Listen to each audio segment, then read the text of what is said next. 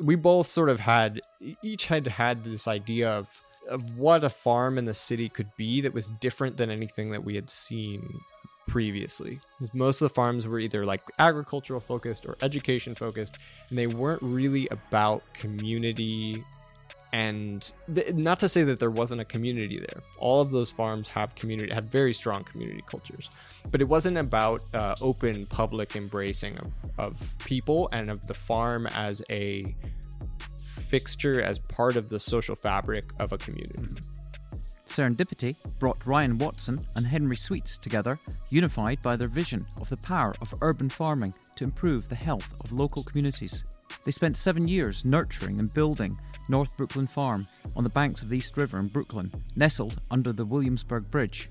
This extraordinary oasis, a gathering place for the local community in the midst of the New York metropolis, recently closed to make space for real estate development. However, in this two part episode, we discover that Ryan's vision remains clear on the role and need for urban farming. In part one, we discuss Ryan's upbringing, his education, and what influenced him to walk away from a career in corporate law to pursue his love of agriculture and farming, and the genesis of North Brooklyn Farms. In part two, Ryan and I discuss his experience and learnings from running an urban farm and community gathering space for seven years, and the impact the farm had on the local residents and community in Williamsburg and beyond. We discuss his current rural farming adventure at Wild Russet Farms in the Catskills of New York State, and how a new generation of millennial farmers could create a more sustainable future beyond industrial agriculture. In this honest and wide ranging discussion, we also cover his views on education, technology, curiosity, risk taking, failure, persistence, work ethic, values, and farming in the future. I hope you enjoy the contemplative perspectives, social impact, and community minded spirit of Ryan Watson. So let's jump in. Ryan, welcome to the Impossible Network podcast, welcoming us to your wonderful farm, Wild Russet Farm, here in the Catskills. Yeah, our pleasure. That's what we're here for. It's great, and we uh, obviously we're going to jump into your your journey into the world of agriculture and farming. But before we do, we always like to start asking our guests to really explore their lives as they grew up and talking about their childhood. So maybe you could start by telling us about your upbringing. I believe that you were born in Southern California. Uh, yeah, I guess living in New York, but always Californian at heart a little bit. So I, I grew up in, in Los Angeles, just outside of Venice Beach, Mar Vista. Nice. I was an only child growing up, played a lot of baseball. Uh, Surfer? yeah, surfer. Got to be a surfer in Venice Uh, Beach Yeah, my both my parents were from the East Coast and had made their way out to California. to do what? I think to something different, uh, energetically for a shift, which is kind of funny to So what were they? have What were they doing on the East Coast? Well, my mother was going to school, and my father had sort of, I believe he had a bad breakup, and Mm. California was sort of something new. And I think in this way that my parents moved from one side of the country to the other, that for me was. I, I always had my eyes on on moving to the East Coast. New York for school was sort of What was in the plan? it was a it was a concept. It was a stopping point. I didn't think that we'd end up with a farm in in the mountains, but Okay. So tell me about um, Los Angeles. When you, your parents moved over there, was that were you born at that point, or were you born in Southern California? yeah, I was born in Santa Monica, Mhm. so grew up around the ocean. My father had spent time uh, a lot of time sailing and scuba diving, and yeah, So every guest we speak to, there's always a clear story in terms of their parental support and the importance of their guidance. Could you reflect on that and talk about who was more influential in your upbringing, or if they were both influential, what roles did they play? yeah. I think uh, it would sort of be hard to to rank one over the other. Or, yeah, certainly uh, if they hear it, they go, "Oh yeah. I think just learn different styles and different things from different sides. I, most most definitely from my father's side, the value of hard work um, was and the actual doing was something that was instilled in me through sports, particularly through Hmm. baseball. So your father, in relation to sports, instilled in you uh, a work ethic through the baseball. Yeah, I would say a lot of lessons through sports when I look back now on on growing up, particularly yeah, work ethic. sort of leadership skills. Something that I now think back on that's interesting is this kind of a concept of being in the zone, Mhm. which I sort of have a different eye on now as I've gotten a little bit older and started to kind of be able to listen to insights that happen in that state. I think th- both with the two of them grew up in very different so my my mother in a in a Jewish household and my father in a Catholic household, one of Irish Catholic, one of 10, they had different experiences. And so I got a diverse range of viewpoints to to to base sort of my understanding your, of the your world. worldview. Yeah, definitely. Uh, what about siblings? Uh, I'm an only child, uh, so I had a lot of. I, I think in that way it allowed for an adoption of siblings, Mhm. uh, a lot of family members, cousins, and friends that basically played the similar role to older brother, younger brother, younger sister. Even out um, in L.A. Yeah, most definitely. When I look back through my years, there's always somebody who was part of a larger extended family that Mhm. if so I grew up also sort of as the youngest son uh, in a Cuban family who lived a few blocks from us. It was always part of my identity growing up because they it's, it's had a nursery. My parents divorced when I was young, and my mom had, was a, a young doctor. Mm-hmm. My father was working, and so they needed a place for me to go, and they had a, there was a nursery ad just a few blocks away from where I was raised in Los Angeles, and it turned out that they Embraced had you. yeah it I So that must of have been quite an interesting sort of fusion of cultures coming from a sort of a Irish Catholic Jewish background and then mixed in with a bit of Cuban. Cuban and, and Mexican as well. Yeah. So Um, did you learn to speak Spanish at an early age? So I was when I was young, Spanish was a second language for me, but I was quite obstinate in that I would I would only speak in English, but I could understand and would. I, it was something I, I regretted when I look back on it as I started to need to be able to speak Spanish more. But um, it was always part of my my identity growing up, and and when I look back, people ask about this sort of progression to being a farmer growing up in Los Angeles.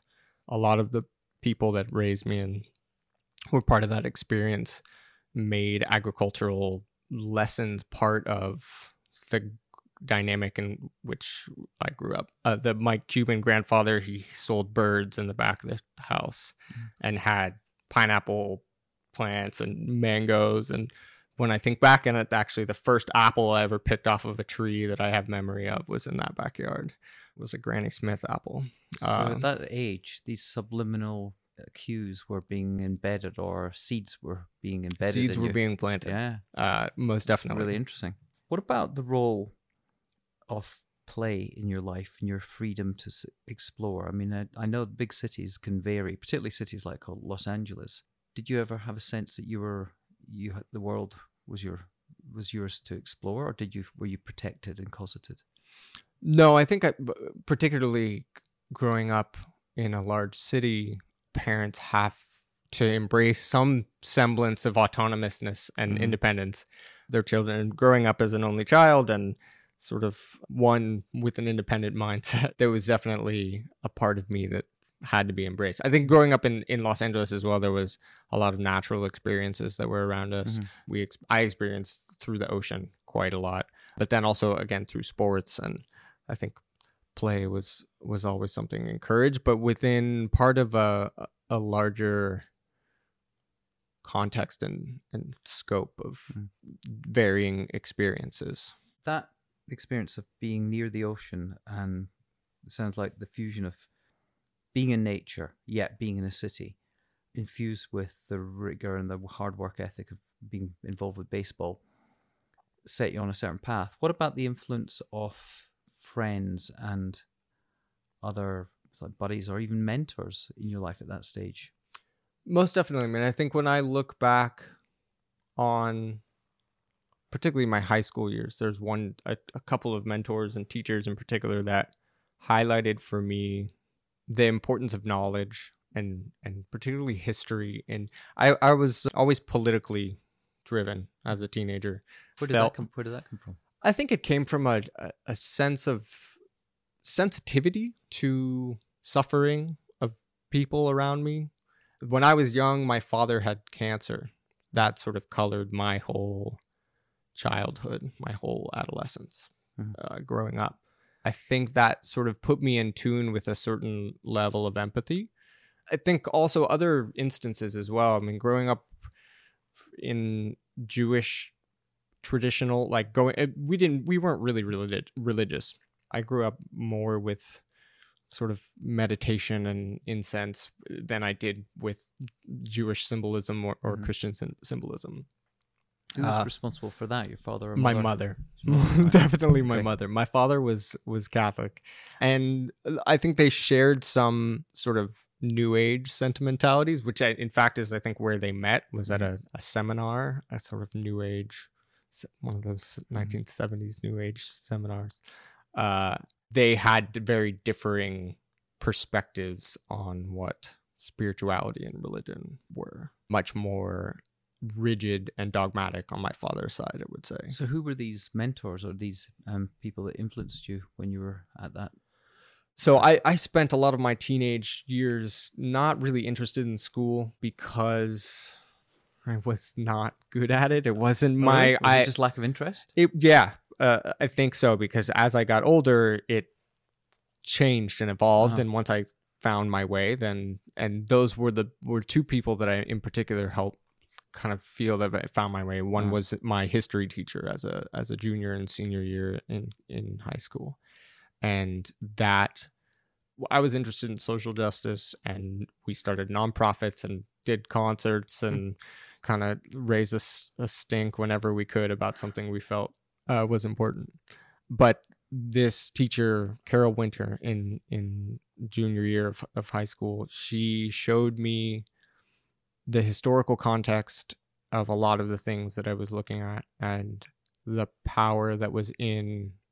I was reading Zinn uh, and people's history and uh, an alternative side of a knowledge system that was not being widely expressed, Mhm. and and that was a powerful connection. I think because school felt so rigid and and and I, it was a box that I didn't fit into, Mhm.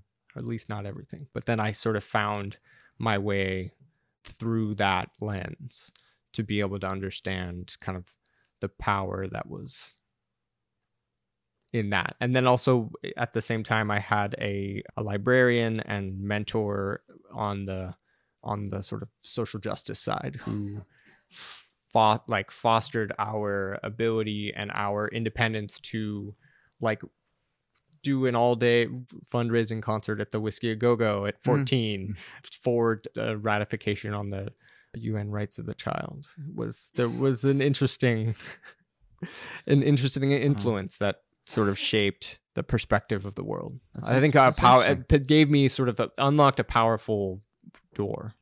So that's interesting that these two parallel directions of social justice, but also an interest in history, and particularly in terms of the the historical context of that point in time, could have taken down two different routes. You could have gone down the non-profit route. You could have gone down the historical, educational option and and and path as well. But you didn't. You went down the route. We're going sort of jumping ahead slightly, but you you followed a sort of political science pathway. Yeah, I mean, I think I did a little bit of both. I had also I had uh, because of that love of social justice, nonprofit work was kind of just part of the Yeah. part of the thing. So we, whether it was doing stuff with the ocean or with other sort of causes in that way, and then I also it, well, I think where I really started to find myself. My father passed away when I was 19, so up until that point, school sort of seemed secondary Mhm. in importance. And when I look back at graduating from high school, I didn't apply for, I applied for one college and didn't write an essay. Uh, so I actively knew that I needed to sort of delay where I was.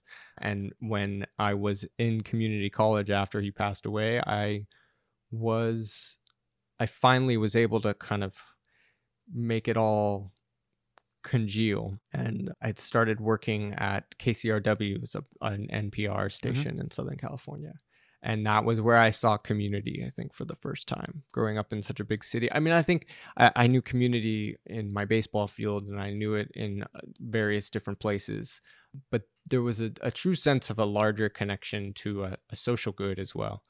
And that was a framework for me graduating from from I ended up transferring to UCLA and then finally and and did a double track major with history and political science because then it all sort of Came together. It all Uh, came there was a together. Perfect, perfect fusion. So I think from there, uh, my first job, I, I in college, I had worked for Arianna Huffington. Was kind of had heard was just sort of like exposed to an interesting political mindset at the time, and graduated from college. I I've been fortunate that I was told by a diverse clan of folks around me Mm. uh, not to go straight to into like to graduate and go straight into career. So I spent a little bit of time traveling, but I, I did end up kind of on that nine to five Treadmill. Yeah, Yeah. got a good a good dose of it. Is there anything in your memory, or any defining moment or memory from your childhood that was pivotal in the direction that you've taken? I mean, I think it would be finding out that my father had cancer and the moment when I left the hospital when he Mm. passed away. I think those were kind of those were profound moments for me. And when I was 14 being taken on a trip to to Indonesia that was an experience of connection to a wider world Mm. for the first time seeing certain forms of poverty and and giving giving an, an understanding and appreciation of of how fortunate Privilege of being that one percent, absolutely. even yeah, smaller than one percent. just being yeah being able to have clean air fresh water mm. not be concerned about your safety be healthy and happy. And i think those are things that people people strive for universally. So, with those defining moments in your life, actually, I'm gonna just ask one other question about you, your your youth. Were you ambitious? Yeah, I would say I would say so. Maybe uh, when I think back to it, I think back to sports and and wanting to be a leader and wanting to be captain of the team and and but not out of a sense of like position or rank. It was uh, wanting to be effective Uh-huh. and wanting to feel that I had given my all. I think now, especially the the older I get, the more I and the more in, in touch with a sense of like change that I would like to, to see, the more the drive and motivation to try and figure those things out. Not that it doesn't get easier, but Mhm. at least it, in terms of like the the motivation to want to Great I- impact. create impact. I Mhm. think that's was finding this sort of sustainable fire that builds itself, that Mhm. continuously a cup that refills itself. Okay. Um, Right. Well, I'm going to put you on the spot now and say that sounds great, and I could see you going from there and and finding yourself running community farms and having your own farm in the Catskills, but you ended up doing law. Where did it all go wrong? Yeah. Well, I think I was on I followed a track. I mean, I I I also felt that I I had made a determined uh, it's fortunately I had spent a number of years traveling and had had gotten time and space and I thought that given the circumstances it, it- try I didn't know what to do. It was mm-hmm. sort of a default option. And I felt that it would be effective in its ability to bring about change through a legal standpoint. I mean, there's certainly a great deal of power to having a law degree. yeah, of course. Yeah, Uh, or her, or not necessarily a great deal of power, but it, it is an informative basis of knowledge Mhm. to be able to operate. No, from. one of our earliest guests, Natalie Bridgeman Field, studied law, and she she witnessed injustice when she was a traveling student in Chile, seeing communities being broken up by the police and tear gassed, and being challenged by the locals in Chile to say, Natalie, this is your country doing this. You have to you have to help us. And she then had a mission to go back and use her law to litigate for change, but realized that litigation takes time. So she set up her own NGO called Accountability Counsel, now works independently to drive and accelerate change for underprivileged and underserved communities. But her law, as she said herself, her law served her well. It set her on that right track. So And I I can see your point of view on that. that that to me speaks strongly about the potential impact of law Mhm. and i think was a correlation to to, the reason the impact the reason that i saw that it could could promote change and, and Well, I- have an impact I think also when we come and talk about the work you've been doing with the community farm, particularly in, in Williamsburg with North Brooklyn Farm, I suspect it's it builds and gives you an immense sense of confidence knowing where you stand legally and, when someone threatens you with legal action you know exactly where the power lies. So i think that must be a, a valuable asset. Yeah i think just uh, in in general for for for people to be protective of themselves that's a good thing a good thing to know. I i think i was fortunate in that because it was right about the financial recession when i was i had been studying for about a year and a half been living in new york so you finished so just to, for from timeline standpoint you finished at ucla doing your political science degree and then moved to new york Uh, so no, actually, there was a period, a gap in between there. So I graduated, and that summer I got a job. I had traveled in, in throughout South America, uh, and then I ended up working at at getting a job at UCLA, uh, which I was very fortunate to have, and working in the administration, and it was as a, an assistant to the the chair and vice chair and past chair and chief administrative officer of the academic senate, the body that represents the faculty in the university, and it was a, it was sort of a legal tra- track work to that. But ultimately, I just was not happy in an office in a cubicle behind a computer, even no matter what the kind of effect of change was. It just the workload became the nine to five lifestyle did not feel resonant with what a human being should be doing. And ultimately, what really happened was Barack Obama got elected. I had kind of volunteered in Nevada and and and tried to to be part of the campaign and felt compelled by what he was doing and his message. And I was gonna go to the inauguration. Mhm. I it was a moment in history, and I wasn't gonna miss it. And I didn't have vacation time, and I told my boss like, "Look, I have to go to this." And he said, "You."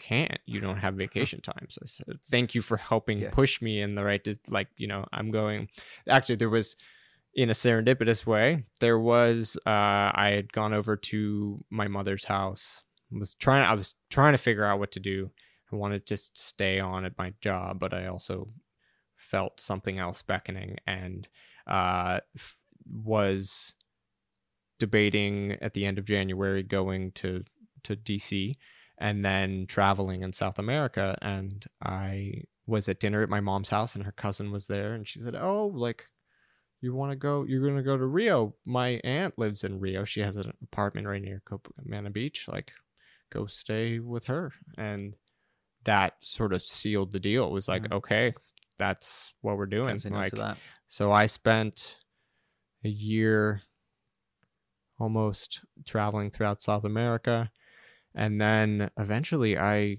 was teaching english in korea i ran out of money and english teaching jobs were a thing like the girl that i was in a relationship lip ship at the time we got our TEFL certificates and spent a year teaching in in korea and then i came back. We broke up and i was trying to figure out the place to go and new york in also a serendipitous way. One of my sort of older sister types had reached out to me and that kind of it ended up pulling me in that direction. I had an offer to a potential work at a job at a law firm. They were doing civil rights sexual harassment type cases high profile cases and it was okay Mhm. let's give new york a try. I'm studied for the lsat i'm gonna go i'm gonna go to law school. And and right about that time it was like after about a year in new york the financial crisis was happening. Things weren't looking good for the job market. And i recognized that i would have hundreds of thousands of dollars in debt and would not be able to take the type of you know social activist type of job and be able to exist in New York City or like anywhere really once you have that kind of debt which is sort of a plague of our generation at this uh, at this point I would say Unless Bernie gets in and then Yeah, reverses that. we'll see. There's so many, so many obstacles. I think, but but yeah, so you're New York. So where from from so then making this decision around the the the potential downsides of the debt, where did it pivot to um, your interest in urban and community farming?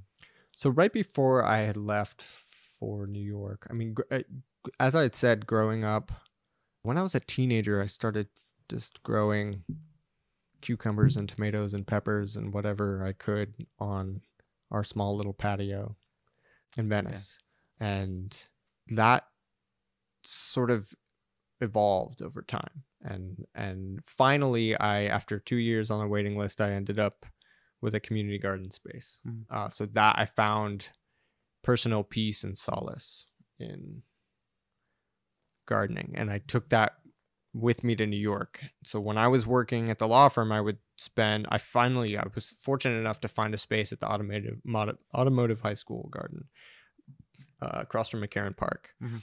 Uh, that was in my neighborhood in, on In the border Brooklyn, of yeah. Greenpoint and, and Williamsburg in Brooklyn, and that place was my solid. It was the sort of light to my dark. And it just It- kept you sane through those nine to five, the drudgery of um, training to be a lawyer. Yeah, Yeah. just like spending time sitting collating papers and ultimately there was like the the breaking point was on a July day and it was in the like 80s it was beautiful the office was like near the uh, city hall and it was like a beautiful day and I was inside I'd like gone out to have lunch and sit in the park and I come back into the office and I have a sweater on and the amount of like waste and electricity and paper and staggering on a multiplied basis across New York City. Mhm. Just like gr- growing up as a Californian, we were kind of imbued with certain kind of environmental dogma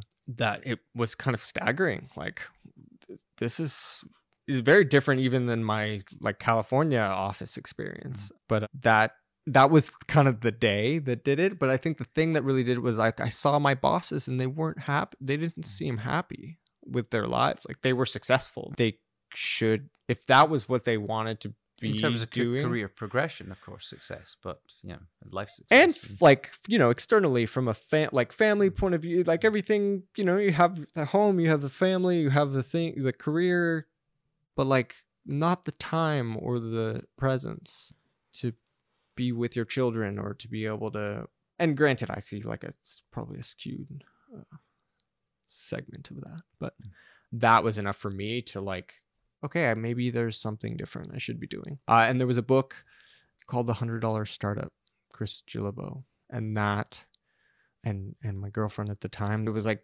this concept of how do you do what you love and make money out of it? And so what I thought what do I love doing? And it was like I love growing vegetables because it makes me happy. Yeah. and I think on my dad's side of the family everybody had a trade a skill my dad could like take an engine apart and put it back together. My f- uncle was a pilot. The other one was a fisherman, and all all hands on deck. Whatever he could do, mm. anything. And I never, as a like sort of intellectual, political activist type, never had a chip on my shoulder. So being a farmer fit into my family dynamic quite well. And also, like as I got older and found out that there, my grandfather had had a small farm in like the six it would have been like 60s 70s All right, okay. just south of massachusetts south of boston Oh, right.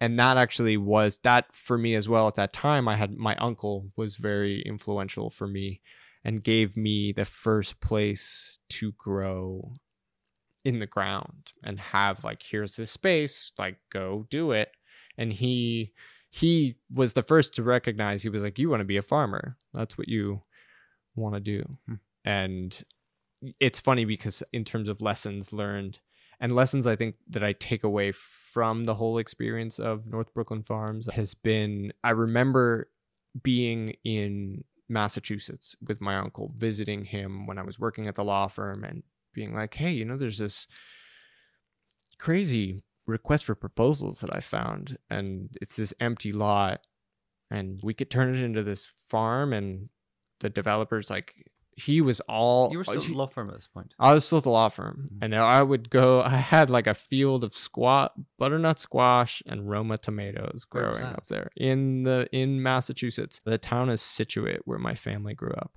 and uh, my uncle was a caretaker of this property. And I had the community garden, and then I had this other. I'd take the mega bus back with like a box full of tomatoes. Sort of silly, but he recognized that that's more so than I did that that was what I wanted to do and he encouraged me to just we used to just bounce crazy ideas off each other all the time that was that was a he was a very influential voice in in in my head at the at, Because what was this? Uh, 2012, 2013. yeah it was 2012 because we Because 2013 in the- in the at- at winter that time was- it would have been with, summer uh, I'm 2012 trying to think who the mayor was at the time. Was it still Bloomberg? I think it was still It Bloomberg was. It was yeah before De Blasio. yeah It wasn't exactly um, a city that you would look to to having a thriving community farm. Uh, it was a thing at the time. The Uh, beginning. it was with Brooklyn Grange starting. I mean, it, it's New York City has a such a such a thriving community garden culture, Mhm. and I think that sort of this self sufficient, self sustainable, but also just like tough. Like I'm gonna kind of do this on my own, and and also the history of of vacant lots, Mhm. um, and and that's a really powerful sort of transition What's point. the history of vacant lots? Well, so I mean, sort of you think about New York City before its current iteration, Mhm. like Yeah. sort of like Before seventies, real eighties. gentrification. Yeah, I, I mean, it was gnarly. I mean, it was uh, growing up as a kid in the '90s. My conceptualization of New York City was like it was a scary place, and like getting mugged was a regular occurrence. And so, in the in the economic crisis of New York City, with burned down lots, and you would have once in a city if there is I think for long enough, you have a piece of land that is sits vacant. It ends up attracting something that you don't necessarily want it to to to be part of your community and part of your neighborhood, and it, part of taking back control was this process of of communities reclaiming empty lots. Uh, that for me is super powerful and was a precedent we looked at. I mean, that was when I quit my job at the law firm. I started getting involved more. I, I, mean, I worked. One thing that was really fortunate is that I had asked my boss, the law firm, about getting involved in community politics in New Mhm. York, or like about getting involved with my neighborhood. Because someone said something to me that was impactful in thinking about gentrification and being a white male in my 30s. I it was important to me to think about my place and my role in the city and to to be a sole impact on what that is. And someone had said to me or read somewhere if you're going to be part of gentrifying a neighborhood which had some semblance of inevitability just based upon the place where we were at, do something to make it better. And so I wanted to try and at Greenpoint also has a history of like activism and social community driven like very very vocal residents Mhm. and i ended up working uh, for a, a local nonprofit the greenpoint water guap the greenpoint waterfront association for parks and planning who had it was it was initially greenpoint williamsburg against the power plant. They had stopped con edison from building a power plant in the neighborhood. Because there had been pollution and oil spills in the, uh, the way back in Greenpoint. Yeah, Greenpoint is the people know- ground zero of like industrial revolution pollution for going back century uh, like bit back to the 1800s and as the industrialization of new york happened the newtown creek is sort of like Because people that don't know Greenpoint that might have been to New York. It sits across the East River, just to the north of Williamsburg, which is the known to many people as a sort of hipster at one point, the hipster area of New York, now gentrified. And Greenpoint is buffers Williamsburg and then crossing on to Long Island City.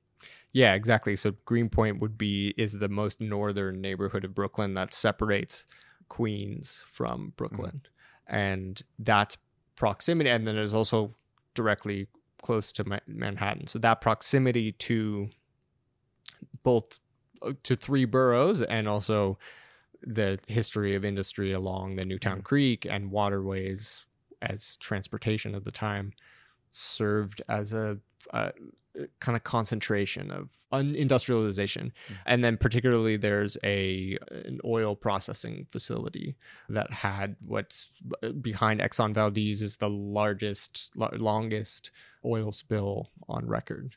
It was 20 30 years something like Which is that. incredible.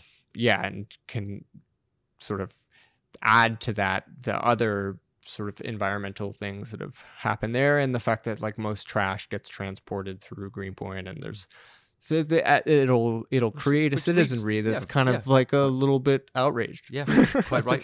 and i think uh, also because this results in higher like incidents of cancer and, Mm-hmm. and other profound health impacts that are disproportionately kind of set upon a, a particular neighborhood based on historical Mhm. uh, kind of preference. Yes. So you got involved in that action group, and then what led? So at this point, you were doing this with permission of your law firm. Yeah, this was pro- sort of like, like a a side. This was like my no. Well, this was sort of just like a side project. Okay, right. um, that I was just doing in my neighborhood. My girlfriend and I at the time ran the website, and we they had gotten a grant to do a community blog, and so we were running the website and kind of running social media for mm-hmm. them, and sort of like the the young young side of of The of, community of the activists, community yeah. activists, yeah, and So how did that evolve from there to finding out about the RFP for this community farm? so Or was it a community? It was an RFP for what? There was a vacant space. So the the, th what happened was we so it was about September I quit my job September 2012 and I started decided that I was going to go into urban farming and made the phone call to So my you mom made decision. This is the hundred dollar startup. this was the yeah You start- exactly it start was a farm on a hundred dollars. it was Good like let's let's I like I called my mom I was like I'm not going to law school I'm not going to take the LSAT Mm-hmm. I'm quitting my job and I'm going to like go into urban farming I think it's the right thing to do and She was- must have had a fairly colourful reaction to that. yeah it was uh hesitation and doubt i was sort of uh i was like i'll be okay like i'm not gonna end up homeless and she uh, like okay no no no like i'm sm- i'm doing this for a reason and Was she still in LA? yeah she's Yeah, still yeah. she's still in la but she comes out here every once in a while so so we sort of uh, like I, I uh, from that at that point i started working at at the battery urban farm and i was education apprentice there so working with the school visits. And then i had gotten accepted into the brooklyn urban gardener program at the the brooklyn botanic garden. That was a extremely formative experience for me and very fort- another serendipitous fortunate turn of events. Because if you hadn't done that, you wouldn't have had the skills to win the RFP. or the yeah i think it was uh it was just sort of like this collective accumulation of disparate knowledge bases that all of a sudden had meaning and singularity of purpose Yes. once the sort of farm concept came together So this request for proposal, who was it from? So what had happened was uh, I was working with GWAPP and running the website, and the Domino project was a major the domino the purchase of the Domino factory The and old sugar factory. the Domino Yeah. Sugar Factory in Brooklyn. Mhm. It was enormously historic piece of property that was served as the number one producer of like the majority of sugar through the continental United States. And the historic importance of sugar in the United States, our economy and and the social implications that go along with it are vast and and and diverse so it was like an import it was and it employed the neighborhood i mean it was a huge it was a huge fixture and it was the largest building uh, sort of back in the day on the waterfront it was an imposing Yeah. structure of Iconic industry structure, yeah. it's a beautiful beautiful building and so the purchase of it and the development of that space was of high importance to the community. People were interested and engaged with what was going to happen. And it, initially there was a movement to try and stop the save domino and and to s- turn it into someone to buy it as like an art complex. This was already sort of at the after the point it had already been purchased, Mhm. and because of that sort of like community focus, I found the request for proposals had co- gone out from Two Trees, the developer who had purchased purchased the property, and it was a fifty thousand square foot lot that had sat vacant for a decade. Was the former parking lot of the factory, and it was in Williamsburg, next to the bridge, right close to the waterfront, and it had a lot of potential. It was a beautiful, beautiful big open lot, and that was a, that was a pastime of both mine and Henry's, like to sort of walk around. was Henry? Uh, Henry was my partner at North Brooklyn Farms, who I had met at the Battery Urban Farm. He was the farm manager there, manager there at the time, and we ended up. We both sort of had each had had this idea of of what a farm in the city could be that was different than anything that we had seen previously. Most of the farms were either like agricultural focused or education focused, and they weren't really about community and th- not to say that there wasn't a community there all of those farms have community have very strong community cultures but it wasn't about uh, open public embracing of of people and of the farm as a fixture as part of the social fabric of a community Mhm. Destination. A destination in and of itself and also of, of a respite of a of a Mhm. natural oasis in a crazy chaotic city Indeed. Uh, um, an understatement. yeah So that encounter with uh, meeting Henry must have been also another serendipitous step in on the direction to actually submitting that that RFP. What happened when you submitted the RFP? Well, There must have been other Williamsburg hipster entrepreneurs with grand ideas wanting to do something 50,000 square feet other than a community farm. so that uh, absolutely. There was a there was a lot of a lot of people that put put proposals in. And that we sort of found out more and more after as the process unfolded.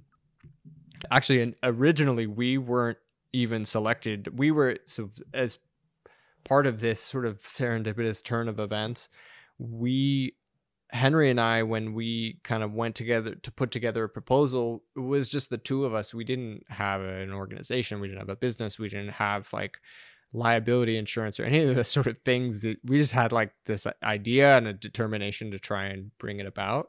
And through like serendipitous circumstances somebody through a friend of a friend at a was at a birthday party and this guy was also putting in a proposal for the same lot to build so, something sort of like more of a party venue Mhm. and they had had a church in in Bushwick where they had held events and, and things like that and we ended up submitting our proposal as like a sub licensee of Bobby Red, the the the organization that submitted the primary proposal. We were sort of the agricultural component. And so we were we kind of were like we rode in on the coattails essentially was how we ended up getting in on the request for proposal. And then there was also uh so there were th- like it was essentially like there were three projects that were chosen. There was bobby red and then north brooklyn farms as part of the agricultural and then the brooklyn bike park which we we, we became neighbors all sharing the same space and and figure we didn't no one knew what they were doing no Mhm. we this was all new there was no paradigm for us to to follow. It was a public it was a public park space event space in a community but like privately owned and privately run by three separate different groups and like doing different things and with no funding.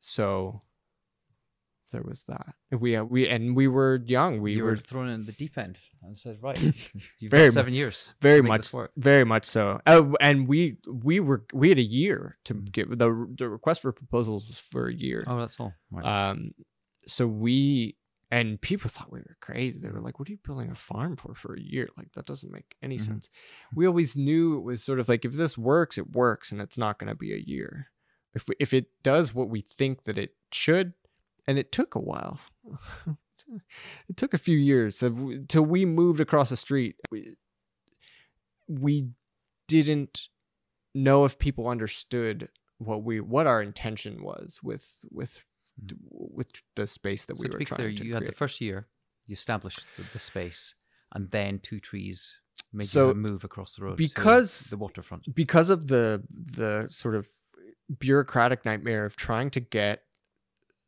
trying to fit this like round peg into a square hole like there's no the department of buildings had no way of evaluating what we were and for bobby red and the like the head of that organization he went straight into a wall of like new york city mm-hmm. bureaucracy that just couldn't f- couldn't like just say yes this is okay it's like an outside event space mm. without making it overly complicated and i think the combination of that and like construction and no funding and things that they ended up by the by the end of the first year they ended up kind of falling off because things were it was it was difficult I Yeah. mean, with this we all had the bureaucracy. It, there wasn't too much effort. and just endless amounts of money that nobody had and uh, stress and time and uh, it was all new. We didn't we were and like i had uh, i was working at the i had gotten a job at the brooklyn botanic garden and i remember during the like interview they were like what are you going to do if you get the domino project? I was like that's not gonna i remember like literally in my head thinking like that's not gonna i it probably was part of my answer was like it's very unlikely that i'm gonna that's gonna happen. Like it seemed so implausible to like have a billionaire developer give you a multi-million piece of property. Like here you go. Just Start growing. do something good with it. And that was it was mission driven. We were compelled by doing something good for our community and for for being like we were so lucky. We got given like the chance of a lifetime that like most people never get Okay, that's the end of part one. Come back tomorrow for part two when Ryan and I discuss his experience of running North Brooklyn Farms for seven years and the impact it had on local community in Brooklyn and beyond. If you like the show, please subscribe and ideally give us a five star rating and a review because it helps more people find us. Just go to iTunes, Spotify, or your favourite podcast player to listen and subscribe. This show is an Impossible Network production and is produced by Bettina McKaylee and Elaine Castillo Keller. But for now, be curious, be creative, and seek out serendipity. See you next time.